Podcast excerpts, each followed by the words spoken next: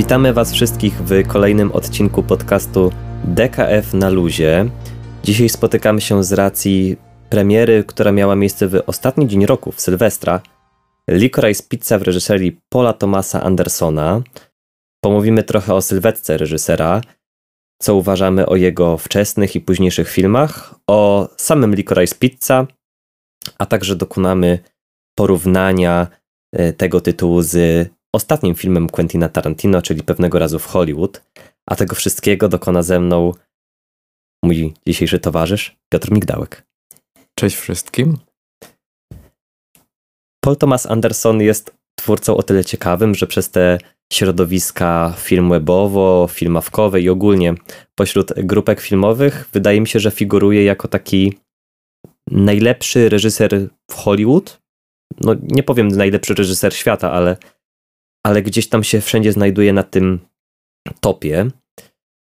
Paul Thomas Anderson jest młodym reżyserem, więc tym bardziej yy, gloryfikowanie go jako takiego zdolnego twórcy może się wydawać kontrowersyjne. Urodził się w 1970 roku w kalifornijskim Studio City, więc już miejsce jego urodzenia trochę wskazuje na takie, takie filmowe koneksje.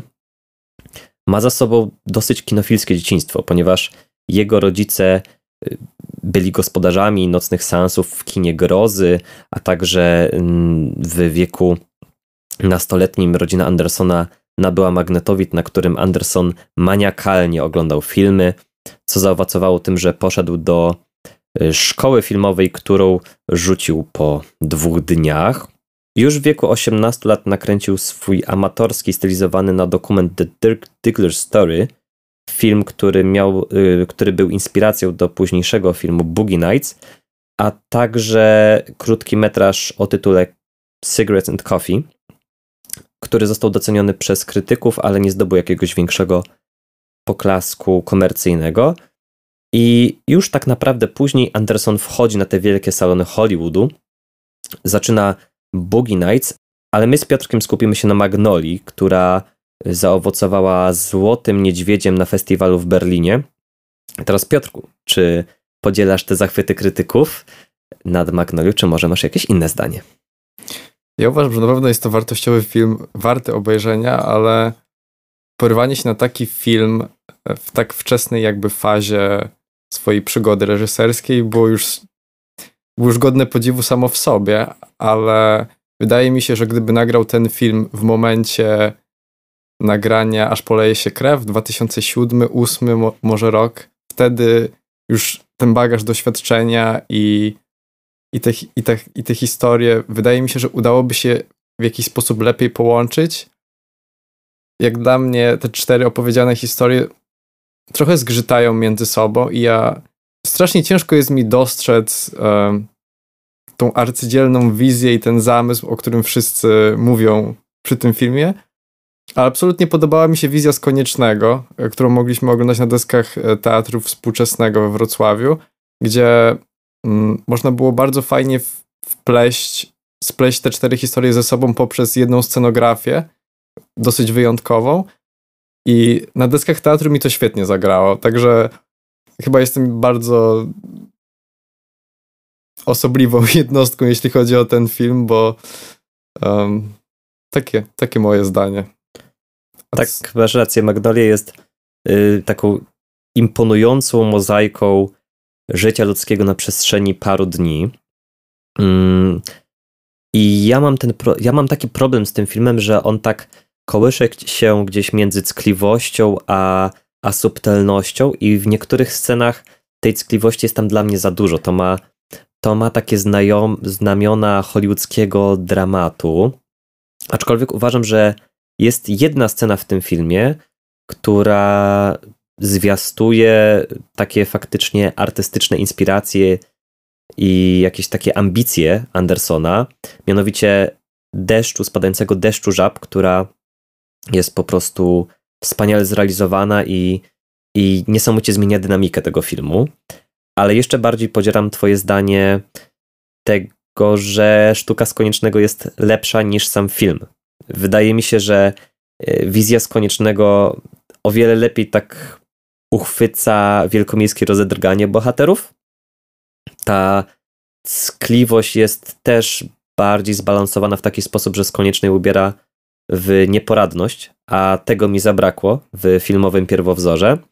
Jest też jedna rzecz, e, a może dwie, e, które są takimi fajnymi niuansami, które znajdują się w twórczości z koniecznego, inspirowane Magnolią. Pierwsza znajduje się w spektaklu, kiedy bohaterowie tworzą muzykę na żywo. To dosyć fajne wyjście z pomysłu, który Anderson miał w Magnoli, że bohaterowie zaczynają nagle śpiewać w trakcie filmu jako taką wstawkę teledyskową. E, aktorzy, którzy tworzą na żywo muzykę, mm, tworzą ją tak o wiele bardziej chaotycznie, są miotani mm, spontanicznymi pomysłami i to moim zdaniem o wiele lepiej oddaje ich właśnie taki, taki potrzask, w którym się znajdują. Ale ta scena teledyskowa z Magnoli się na tyle spodobała z Koniecznemu, że umieścił ją też wyślepnąc od światów w jednym z odcinków i potwierdził to, mogę powiedzieć, że w osobistej rozmowie mi, że, że tak uwielbia tę scenę, że, że chciał ją zawieść w, e, zawrzeć w serialu. Także wydaje mi się, że jako taki Magnolię, jako taki debiut możemy uznać za, za solidny, ale może nie do końca spełniony na, na, na pewnych płaszczyznach. I następnym tytułem, który wydaje mi się, że warto poruszyć i takim najgłośniejszym z całego dorobku filmowego Andersona jest Aż poleje się krew. To jest film, który naprawdę figuruje w wielu rankingach na, na szczycie, na podium. I nas podzielił. I nas podzielił. Czemu nas podzielił, Piotrku? No bo ja niestety jestem w tym niechlubnym czy chlubnym w tej rozmowie fan, fanbase po prostu gloryfikowania tego dzieła i absolutnie mógłbym się podpisać pod petycją, że jest to najlepszy film e, świata. Świata. E, każdej dekady, każdego stulecia. mm, I to jest też, to jest też e, ten kubełek filmów e, PTA, które mocno skupiają się po prostu na samej postaci protagoniście. I nie ma chyba lepszej osoby do skupienia filmu niż Daniel Day-Lewis, bo taki, tacy aktorzy zdarzają się raz na pokolenie, może nawet rzadziej. I, i też troszeczkę się to zbiegło w, w momencie, e, ten nasz podcast, w momencie, kiedy sobie ogrywam Red Dead Redemption. Więc e, te wspomnienia Zaszpoleje się krew jeszcze przysz, przy, wróciły do mnie e, dzisiaj nagle, bo to ten sam timeline, troszeczkę może inna historia, ale, ale sporo podobnej energii, tego brudu, tej krwi, która w sumie nie pojawia się aż tak często, jak mógłby na to sugerować tytuł, tak naprawdę kulminuje się dopiero w ostatnich scenach. Um, bardzo ciekawe podejście pod tym względem, że nie mamy nie mamy podobnych zabiegów, którzy, których używają w e, też takich dużych komercyjnych filmach hollywoodcy twórcy, którzy próbują tego bohatera bardzo osadzać w różnych środowiskach. Gdzieś na przykład jeden, jeden um, filmowiec wrzuciłby go w jakąś relację z um, bogatymi urzędnikami czy ludźmi, tylko po to, żeby dodać temu filmowi jeszcze więcej dynamizmu, żeby ta historia miała po prostu więcej, żeby się, kolokwialnie mówiąc, więcej działo po prostu. A PTA bardzo chce oprzeć całą historię i wszystkie kadry na twarzy Daniela Day-Lewisa, w dużym skrócie. Pewnie tobie to przeszkadzało. Tak, no właśnie dla mnie to jest wada, aż poleje się krew, że, że ten film za bardzo nosi na swoich barkach Daniel Day-Lewis. Ja się zgadzam, że to jest świetny aktor, że to jest bardzo dobra, lecz niewybitna rola Day-Lewisa, ale odnoszę wrażenie, że Paul Thomas Anderson w pewnym momencie tak aż idzie na łatwiznę, że decyduje się może tylko mówić twarzą Daniela Day-Lewisa w momencie, gdy czasami nie ma zbyt wiele do powiedzenia. Wydaje mi się, że w zamyśle reżysera to miała być taka Steinbeckowska epopeja o człowieczeństwie. Tylko, że czasami mam wrażenie, że właśnie przez to zbytnie obciążenie Daniela Day-Lewisa ona wieje w paru scenach pustką. No i oczywiście też takie subiektywne odczucia, które nie są jakimś, jakąś miarodajną krytyką, że, że w tym filmie który miał być taką definicją szaleństwa spowodowanego chciwością, nie ma prawdziwego szaleństwa. Ale ja też odnosiłem to wrażenie przy sensie Boogie Nights, co może być po prostu spowodowane tym, że odczuwam jakąś, jakiś zaburzony rytm tej historii. Aczkolwiek y, tutaj ustaliliśmy już przed podcastem z Piotrkiem, że, że, ten, że ten podcast y, złoży hołd y, Polowi Dano, Dokładnie. który według mnie zjada Daniela Day-Lewisa. To jest, to jest lepsza rola, to jest ciekawsza rola, przeszarżowana tak samo jak, jak, jak pierwszoplanowa. Wybitnie przeszarżowana. Wybitnie przeszarżowana i lepiej przeszarżowana. Ale i to, to, to nie jest dumny moment mojego życia. Yy, kiedy obejrzałem Aż poleje się krew, napisałem takiego posta na filmawki i zostałem trochę zjedzony przez to. Więc możliwe, że mówię to ostatni raz w życiu. Okej. Okay. A jeszcze oddam y, swoje kilka sekund Tomowi Cruzowi podczas tego podcastu, bo absolutnie jest, jestem, darzę go wielką antypatią ogólnie jako, jako aktora, natomiast w Magnoli zagrał wybitnie. I chcę podkreślić, że, że Tom Cruise mnie kupił w tym filmie. E, nie, najśmieszniejsze jest to, że nawet nie pamiętam, jak, jak do, nazywała się jego postać, ale pamiętam, że w, w sztuce z koniecznego był kocurem kotem kotkowskim. Shoutout to e, kocur, kot kocur kotkowski. Kot kocur kotkowski, tak. zgadza się.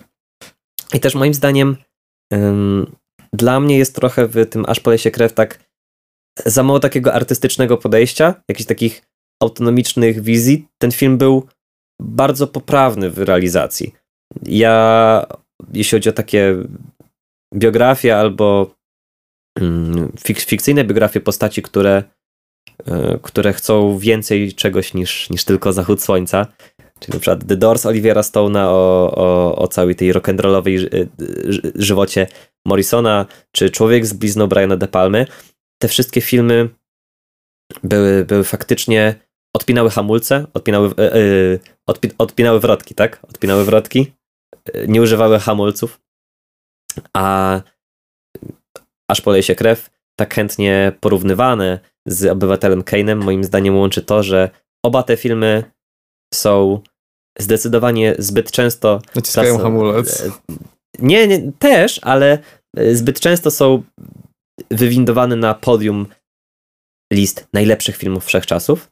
Aczkolwiek uważam, że Obywatel Kane ma o wiele więcej do zaoferowania swoją, swoją warstwą wizualną. Czyli masz taki drobny kinematograficzny przytyk do aż poleje się krew. Tak, oprócz tego, że po tym filmie rozpoczyna się, albo na tym filmie rozpoczyna się współpraca Paula Thomasa Andersona z Johnem Greenwoodem, czyli gitarzystą Radiohead. I nie byłbym sobą, gdybym nie poruszył tego tematu na podcaście, ponieważ uważam, że dosyć mało znana współpraca Andersona z Radiohead i poszczególnymi członkami zespołu to jest jedna z najważniejszych kolaboracji artystycznych nie tylko w kinie, ale też w muzyce, ponieważ Greenwood jest regularnym kompozytorem do dzieł Paula Thomasa. Tak, mamy przede wszystkim Nić Widmo. Tak, to jest wybitny soundtrack. Jeszcze jest Inherent Vice. Jeszcze jest Mistrz, bardzo możliwe, ale tu mogę się mylić. Jeden temat do Licorice Pizza, o którym już za chwilę. No i przede wszystkim jest jeszcze tutaj dla może bardziej fanów samego Greenwooda czy PTA jest Junun, e, tak. który nie wiem, czy mogę polecić każdemu, ale na pewno jeśli ktoś bardzo, bardzo lubi Greenwooda i chce go zobaczyć więcej i usłyszeć więcej, to jest, jest to fajna zajawka. Tak, bardzo mało znany dokument, a, a jednak warto obejrzenia. A jeśli chodzi o już tą współpracę z zespołem, to tutaj Anderson realizuje mm, dwa nagrania sesji plenerowych Radiohead do utworu The Numbers i Present Tense, a także teledysk, który mogę określić mianem kina do Daydreaming, czyli te wszystkie utwory z y, ostatniej płyty Radiohead Moon Shaped Pool. A co najważniejsze, jeszcze jest y, reżyserem animy, Y, czyli już projektu z Tomem Yorkiem, wokalistą, która wśród moich 15 ocenionych filmów na 10 na Filmwebie jest jednym z nich. To jest film, który mnie w 15 minut powalił i szlochałem na nim żywnymi łzami. Jest to wielki kino jak na 15 minut. Tak, tak. Przechodzący przez całe spektrum emocji. No więc skoro już się tak zagłębiliśmy w te mniej oczywiste, może mniejsze filmy Paula Thomasa, to ja bym chciał wybrać tutaj Jeden z nich na pewno, czyli Lewy Sercowy, to jest film, który powstał między Magnolią a, a Aż poleje się krew.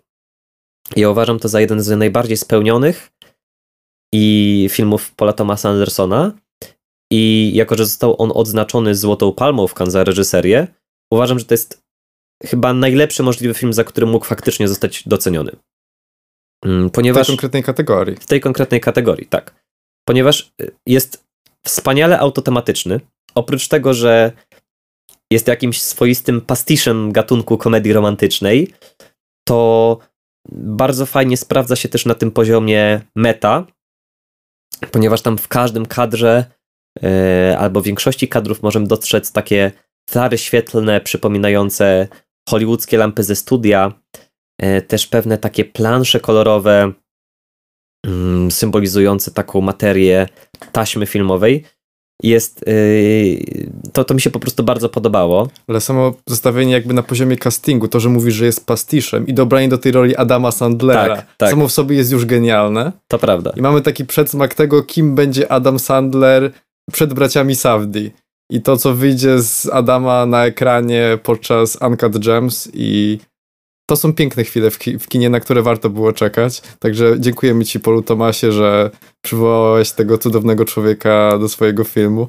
Tak, ponadto oprócz byciem prekursorem e, Adama Sandlera jako aktora, który może zagrać dobrze, to on jest moim zdaniem e, prekursorem postaci takiego dumera trochę. Takiego mężczyzny wrażliwego, mm, bardzo, bardzo neurotycznego, który, który potem staje się trochę którego archetyp takiej postaci staje się potem trochę, trochę memem. No cóż. We współczesnym kinie, bo. We współczesnym kinie, tak. Jeśli byśmy poszli troszeczkę wstecz, to na pewno udałoby się znaleźć więcej takich produkcji, ale skupiamy się na takim timeline, powiedzmy, w miarę obecnym. Ale też a propos, y, już tak idziemy w tym temacie kreacji aktorskich, to bardzo ciekawie mi się nadrabiało mistrza znając rolę, yy, znając, to, to, też może być troszeczkę wada, że widziałem Jokera z Phoenixem przed mistrzem i nie, nie widziałem, nie mogłem zobaczyć Jokera, widząc mistrza i wiedząc jakby jak dużo ma do zaoferowania Joaquin Phoenix. I jakby ewolucja jakby jego ja zawsze wiedziałem i wszyscy wiedzieliśmy, że on jest dobrym aktorem, ale ewolucja jego gry aktorskiej na przestrzeni lat można powiedzieć, że Paul Thomas Anderson dołożył też do, to, też do tego swoją sporą cegiełkę. Mamy, tak jak samo jak, mamy, jak mistrza, mamy jeszcze Inherent Vice, także wspólne projekty pewnie przy emeryturze niestety Daniela Day-Lewisa, który jest też nagabywany e, raz po raz przez Paula Thomasa, żeby jednak powrócił do kolejnego filmu. Zobaczymy co, jak to się potoczy dalej. Miejmy nadzieję. No ty tutaj tak zacząłeś w tym momencie yy, gloryfikować Feniksa, ale zapomnieliśmy, a może nie zapomnieliśmy, bo ja czekałem, żeby wspomnieć jeszcze najwybitniejszą kreację aktorską Daniela Day-Lewisa w twórczości Paula Thomasa Andersona, czyli w Nici Widmo. Nici Widmo to jest mój ulubiony film Andersona i ja uważam go za najlepszy film Andersona. Może dlatego, że jest kompletnie różny od pozostałych tytułów w jego filmografii. Jest bardzo intymny, wyciszony. To jest estetyka kina klasycznego, która do mnie bardzo trafia. I też na poziomie scenariuszowym jest, wydaje mi się, najbardziej precyzyjny i najlepiej zarysował taką sieć perwersji, mm, pewnej, pewnego erotyzmu, który nie potrzebuje nagości i emocji, które nie mogą wyjść na wierzch przez, przez te nienaganne maniery i zwyczaje domu mody. Jest też bardzo dobrze zbalansowany. Tak. Mamy tego natłoku, e, tak jak troszeczkę można zarzucić, aż poleje się krew, że mamy za dużo Daniela Day-Lewisa, tu mamy idealną ilość Daniela tak. Day-Lewisa, który świetnie odnajduje się w tej roli, w tej historii, która sama w sobie bez niego i tak świetnie się broni. Mamy świetny setting, i tą atmosferę, która jest budowana przez e, samą narrację i e, rolę aktorów. I tak jak powiedziałaś, jest ten taki precyzyjny sznyt. I mam wrażenie, że to jest taki film, który PTA długo u siebie trzymał i po prostu tak, tak mozolnie od linijki po prostu odcinał z, e, zbyteczne fragmenty scenariusza, które mu przeszkadzały w tym, żeby ten film był. Jest uszyty na miarę. A, Jezus. Tak, tak. Dla mnie to po prostu jest XXI-wieczny odpowiednik piękności dnia Buñuela, który może nie szukuje tak bardzo w sposób oczywisty, ale ma równie, dużą, równie duży bagaż emocjonalny. No i cóż, przechodzimy do najświeższej premiery. Film, na który, przyznam się szczerze, zupełnie nie czekałem. Wiedziałem, że pojawi się na ekranach kin pod koniec roku. Nikt nie czekał, każdy potrzebował. Niektórzy tak, tak mogą powiedzieć. Nie widziałem nawet zwiastunu. Zgadzam się. Do znaczy, momentu. Aż zaczął wszędzie się pojawiać. Tak, ja poszedłem do kina 30 grudnia i 31 grudnia i 30 grudnia obejrzałem pierwszy raz zwiastun Paula Thomasa Andersona. I jak usłyszałem Life on Mars Bowiego, to pomyślałem sobie, hmm, może pójdę jutro. I okazało się to być wspaniała decyzja. Nie uważasz, Piotrku? Zgadzam się. Jest to kompletnie inna historia, inny, inny rytm, inne spojrzenie na kinematografię niż mogliśmy mieć tę okazję zaobserwować wcześniej u Paula Thomasa Andersona i też mm, przy tej okazji powrót w czasie do lat e, 60. 70. 70. Nie powiedziałbym, że 70. Ale Filmweb napisał, że 70. Okej, okay, dobrze. Powiedziałbym 60. Przełomu, 70. przełomu. Okej. Okay. Okay. Nazwijmy to do ery Nixona mniej więcej. Um, I dlatego właśnie chcieliśmy go odrobinę zestawić e, z um, Once Upon a Time in Hollywood e, Quentina Tarantino, który też mniej więcej dzieje się w tym samym timeline'ie i, i ma podobne kinofilskie zapędy, chociaż w Licorice Pizza jest to bardzo subtelne i wyważone nie dominuje tego filmu. Ja tu też, jeśli chodzi o analizę tych dwóch filmów razem, powiem, że mam wrażenie, że Licorice Pizza po prostu jest filmem dla widza, gdzie Once Upon a Time in Hollywood jest filmem dla twórców i filmem, który reżyser zrobił stricte dla siebie i pod siebie i, i nie mitologizuje tak Hollywood PTA, jak to robi Tarantino. Co o tym sądzisz? Tak, pozostańmy może trochę dłużej przy Licorice Pizza. Wydaje mi się, że ten film idealnie uchwycił taki, no posłużę się słówkiem, vibe, yy, vibe, który wisiał w powietrzu możliwości, zmian i ruchu, które się dokonywały w tamtych czasach. I fakt, że bohaterowie tak wiele razy w ciągu film, w trakcie filmu biegną przed siebie, jest, jest bardzo dobrze oddaje właśnie to, że że postaci muszą biec, żeby, żeby ich nie zjadła trochę ta epoka. Mm, ale oprócz tego, tego szaleńczego biegu, ten film bardzo dużo poświęca czasu właśnie relacji między głównymi bohaterami, czyli Garym Valentine i Alanie. To jest jeden, jedna z najlepszych takich relacji między, między bohaterami na ekranie kinowym, jaką widziałem od dawna, ponieważ jest bardzo urocza, szczera, ale przede wszystkim, co sobie w niej cenię najbardziej, pełna wyrozumiałości i akceptacji. Yy, zaczyna się od tego, już w pierwszej scenie film zaczyna się tym, że Gary widzi Alanę i w mgnieniu oka yy, czuje, że serce mu zaczyna szybciej bić i stara się zdobyć jej uczucia a cała reszta 2,5 godziny filmu jest, jest tym, jak, jak, jak, jak ta dwójka bohaterów próbuje do siebie dotrzeć. I właśnie w tych próbach dotarcia do siebie widzę najwięcej takiej szczerości i, i wzruszającej, wzruszającego zrozumienia, które sobie dają te postaci. Oprócz tego, zanim właśnie jeszcze przejdziemy do, do tego e, porównania z filmem Tarantino, chciałbym się odnieść do postu Łukasza Mańkowskiego, prowadzącego fanpage Kinema Chromatica, dotyczący rasizmu w tym filmie, ponieważ pojawia się w nim trzy sceny, powiedzmy, że satyryczne, w której e, parodiowana jest przez amerykańskiego właściciela restauracji mowa japońska, tak? Czy chińska? Teraz, żebyśmy nie zrobili fopa na wizji. Jednego z azjatyckich języków, powiedzmy sobie. I z tego co wiem, Japończycy chcieli przez te trzy sceny yy, usunąć ten film z wyścigu Oscarowego. Yy, czy to jest rasistowskie? Wydaje mi się, że nie jesteśmy kompetentni, by to oceniać, ponieważ to yy, osoby danej rasy same najlepsze, najlepiej są w stanie stwierdzić, yy, czy, czy, czy to je uraziło, czy nie. Ale Łukasz Mańkowski zwrócił uwagę na to, że po prostu takie marketing egzotyką w tamtych czasach był nad wyraz popularny. Mm, co po prostu może sprawić, że, że to buduje trochę taką, że to jest takim szczegółem w tej panoramie e, Licorice Pizza. Ale ciebie chcę się spytać, Piotrku, bo wydaje mi się, że na ten temat już możemy się wypowiedzieć, chociaż to zabrzmi źle, zaraz jakie pytanie zadam. Mianowicie, co sądzisz o różnicy wieku między bohaterami? E, bo tutaj przypomnimy, że Gary ma 15 lat, a Lana 25. Więc y, czy to było dla ciebie rażące, czy może zupełnie nie?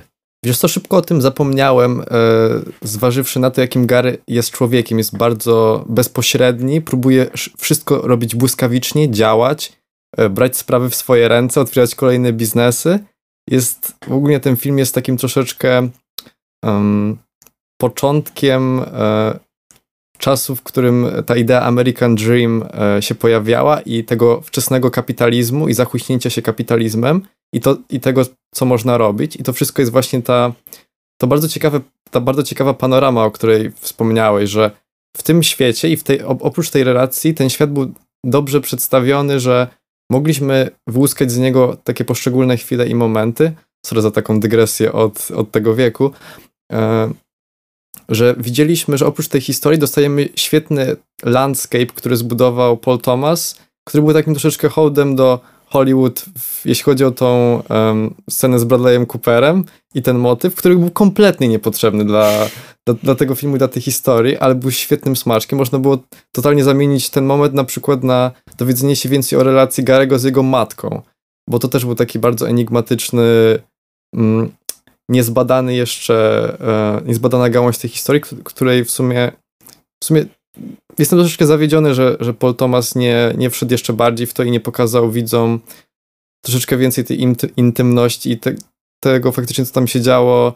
Um, um, sorry. Na poziomie rodzicielskim, powiedzmy. Tak, tak, tak, na poziomie rodzicielskim i w ogóle dlaczego Gary y, był tak dorosłą osobą, jak na swój wiek. I też um, to przez to, jak się kreował, wpłynęło na mój odbiór jego osoby i tej relacji za taką bardzo naturalną kolej rzeczy, gdzie on próbował po prostu zbliżyć do siebie Alanę i ją jakoś zbajerować, bo jak, każde, jak każdą osobę tak naprawdę napotkałem na swojej drodze. A ty co o tym sądzisz, Adamie? Mi o tyle nie przeszkadzała różnica wieku, ponieważ ja mam taką śmiałą tezę, że ten film jest nie tyle o miłości romantycznej, co o miłości przyjacielskiej. Ja tutaj zobaczyłem Y, dwójkę doskonałych przyjaciół, bo oprócz tego, że tam dochodziło jakieś fizyczne pociąganie, na pewno ze strony Garego, to, to przede wszystkim widziałem tutaj dwójkę oddanych, gotowych na wszystko przyjaciół, którzy odnajdują siebie w momencie, gdy y, tutaj bohaterka Alany, widać, że ona nie za dobrze funkcjonuje w swojej rodzinie, więc to jest po prostu historia dwójki przyjaciół, którzy dają sobie czas, zrozumienie i przestrzeń do, do wsłuchania się we własne potrzeby. I też tutaj spoiler, przewincie sobie 30 sekund do przodu, jak nie chcecie go słyszeć.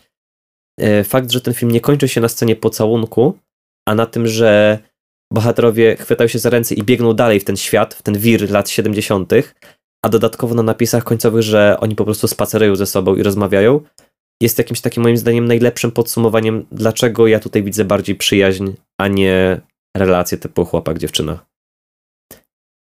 Nie dokończymy tego hasła, Piotrek. Nie jesteśmy z ONR-u. I też znamienne w tym filmie wydaje mi się uścisk dłoni, ponieważ Gary, jak i wiele innych postaci, zaczyna każdą konwersację wyciągając dłoń i pytając się o imię. Więc to też daje wrażenie takiej Y, szalonej bezpośredności tej epoki. Więc teraz podajemy dłoń Quentinowi Tarantino, tym szalenie y, smooth przejściem. I y, pozwolę sobie wrócić do tej, do tej wzmianki twojej o wątku Bradley'a Coopera, jako, taką, jako taki pierwszy aspekt, do którego możemy porównać film Tarantino. Mianowicie Once Upon a Time in Hollywood mam wrażenie, że jest zbyt skierowane do elit ówczesnych i teraźniejszych. To jest film o ludziach w wielkich willach, yy, które przeżywają perypetie związane z planami filmowymi, z kryzysami swoich karier. Tak, tak. Yy, tymczasem Licorice Pizza stroni od tego blichtru hollywoodzkiego, a nawet jak już go pokazuje w wątku z Bradleyem Cooperem, to go wyśmiewa. On jest skupiony na małych bohaterach, którzy właśnie tworzą ten, ten ruch, ten gąszcz w Los Angeles, który jest tylko tłem, który jest scenografią w Once Upon a Time in Hollywood. I wydaje mi się, że to też dla widza jest bardziej angażujące, ponieważ dla mnie o wiele ciekawsze jest patrzeć na jakieś odklejone akcje Garego i Alany i ekipy znajomych, ale też ich, y, ich, ich problemy, ich też yy, mentalność jest bliższa mi niż mentalność, nie wiem, Sharon Tate. Czyli Daltona, który już jest totalnie zblazowanym tak. Aktorem, szukający, szukającym tak naprawdę jeszcze, czy próbującym wizję swojego cienia i jeszcze znaleźć jakąś ostatnią rolę, na której mógłby spokojnie osiąść na laurach. I też w sumie e, fajną analogią do sceny z Cooperem jest ta scena, jak Sharon Tate idzie na swój film i nie zostaje rozpoznana przez, um, przez obsługę kina po prostu. I tak. samo oglądanie, sama scena oglądania przez nią filmu, w którym gra. Bardzo dobrze pokazuje tą. Jest ciekawa paralela, gdzie co robi w tym momencie Paul Thomas, a co robi Quentin. I jestem zdecydowanie bliżej wizji, przepraszam, wizji mm, Paula Thomasa, bo tak jak powiedziałeś, my nie jesteśmy w stanie się utożsamić z tymi bohaterami. Wydaje mi się, że nawet na bardzo, jeśli nawet jesteśmy to na bardzo marginalnym poziomie, bo przy problemy Garego czy problemy Alany albo były, albo są naszymi problemami, albo kiedyś będą. Więc um, absolutnie jesteśmy w stanie przez całą długość filmu kibicować jednemu z bohaterów i mieć z tego absolutnie wielką frajdę. Natomiast oglądając film Tarantino, ja czułem się po prostu jak um, stary dziad, który powinien wiedzieć wszystko o Hollywood i nie wiem, wsiąkać w ten film, czuć się jak totalny kinofil i i wydaje mi się, że z tym Quentin się trochę pomylił, że nie każdy po prostu wie wszystko i jest um, i chce być reżyserem, czy jest reżyserem i ma taką zajawkę na robienie filmów, więc po prostu może róbmy mniej filmów o robieniu filmów, a więcej filmów o tym, że świat jest piękny i więcej sentymentalnych historii, które są pocztówkami z faktycznych żyć ludzi, a nie pocztówkami z dawnej ery Hollywood, do której no może przez na brak naszej amerykańskości nie możemy się odnieść. Tak, i u Tarantino pada dużo tytułów, nazwisk. U Paula Thomasa w Licorice też, ale one tutaj nie są kluczowe. Raczej, raczej, raczej, raczej to bohaterowie są ważniejsi. U Tarantino też mam wrażenie, że mm, to, co wyszło, to jest ten finale poczucie, że Hollywood zmierza ku końcowi. Że przestaje być tym bezpiecznym miejscem, a przewrotne zakończenie zamyka je w taką bańkę, która wiemy, że, że w rzeczywistości już, już jej dawno nie ma. Ale mimo wszystko wolę, wolę aurę możliwości i otwartość świata u Paula Thomasa. Oprócz tego też wolę humor Licorice Pizza. Uważam, że jest, że jak na Paula Thomasa Andersona to jest zupełnie inny humor niż był w jego poprzednich filmach, a jeśli chodzi o Tarantino, to to już nie jest niczym innym niż byłby w Bękartach Wojny, Pulp Fiction czy, czy, czy innych filmach. Dlatego też yy, może, może ta łagodność humoru PTA do mnie, do mnie bardziej trafia. I też to, że PTA jest w stanie pokazać nam swoje inne oblicze. Tak. Że nie jest tak. Bardzo mnie boli to, że muszę powiedzieć o Quentinie, że jest jednowymiarowy od pewnego czasu, bo tak trochę jest. Ile można oglądać Quentina Tarantino w tym samym wydaniu? No pewnie sporo, ale ale czy to nie jest trochę strata czasu, gdzie możemy sięgnąć po twórcę, który cały czas się rozwija, szuka nowych rozwiązań i chce pokazać, że jest w stanie zaoferować coś ciekawego, nowego, mm, wydaje mi się, że to jest faktycznie bardziej wartościowe i uzasadnione po prostu. Tak. Więc stańmy przed naszym końcowym dylematem. Czy Paul Thomas Anderson jest najlepszym reżyserem Hollywood, czy może jest najbardziej overrated reżyserem w internetowym dyskursie filmowym? Ja myślę, że on po prostu się czuje najbardziej komfortowo w Hollywood w tym momencie i że my po prostu czujemy jego komfort, gdzie on otoczył się Greenwoodem, Day-Lewisem, otoczył się um, taką dosyć... Wszystkimi członkami rodziny Filipa Seymoura Hoffmana. Dokładnie tak, ale bez wzięcia oddechu pomiędzy. Powiedzenie tego słowa, czy tej frazy.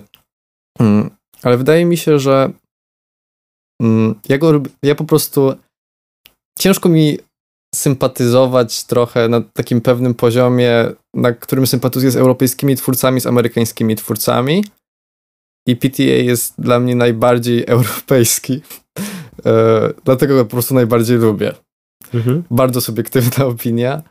Um, ale też to, że cały czas ewoluuje w tym kinie. To, to też mam do niego taką. To, to jest akurat moja wada, nie PTA, że mm, mało, mało jego filmów po prostu mnie interesuje, w sensie temat, tematycznie, że nie mam czegoś takiego, że absolutnie to mnie w tym momencie mojego życia interesowało i wchodzę w tą historię, bo, bo mnie po prostu interesuje. Tutaj sam warsztat, sam, sama wartość narracyjna i to, co oferuje Paul Thomas Anderson, nie przekonuje zawsze, ale niekoniecznie sama, sama w sobie historia, która byłaby napisana w formie książki, czy, czy po prostu zwykłego scenariusza. Jakie ty masz zdanie ogólnie? Zgadzam się z tym z tobą, albo może nie tyle zgadzam się, co mam podobnie, że, że też nie wszystkie filmy interesują mnie na poziomie tematycznym. Uważam, że jego cała filmografia jest bardzo eklektyczna, w takim sensie, że chyba nie było, albo no, były tematy, ale on faktycznie każdy film to jest coś innego, jak, jakaś inna, jakaś inna przestrzeń, którą próbuje badać. Nie za bardzo uważam, żeby on każdym swoim filmem mm, poszerzał swój wkład artystyczny w język kinowy, mm, by te jego wizje były na tyle innowacyjne, byśmy mogli mówić o jakimś mistrzu kina, ale na pewno jest to solidne kino rozrywkowe, które nawet jeśli do mnie nie trafia, to trafia do całej rzeszy innych osób. Aczkolwiek, patrząc na ostatnie jego 5 lat twórczości, gdzie pojawiło się Niedźwidmo, pojawiła się Anima i Licorice Pizza, czyli moje trzy ulubione filmy Andersona.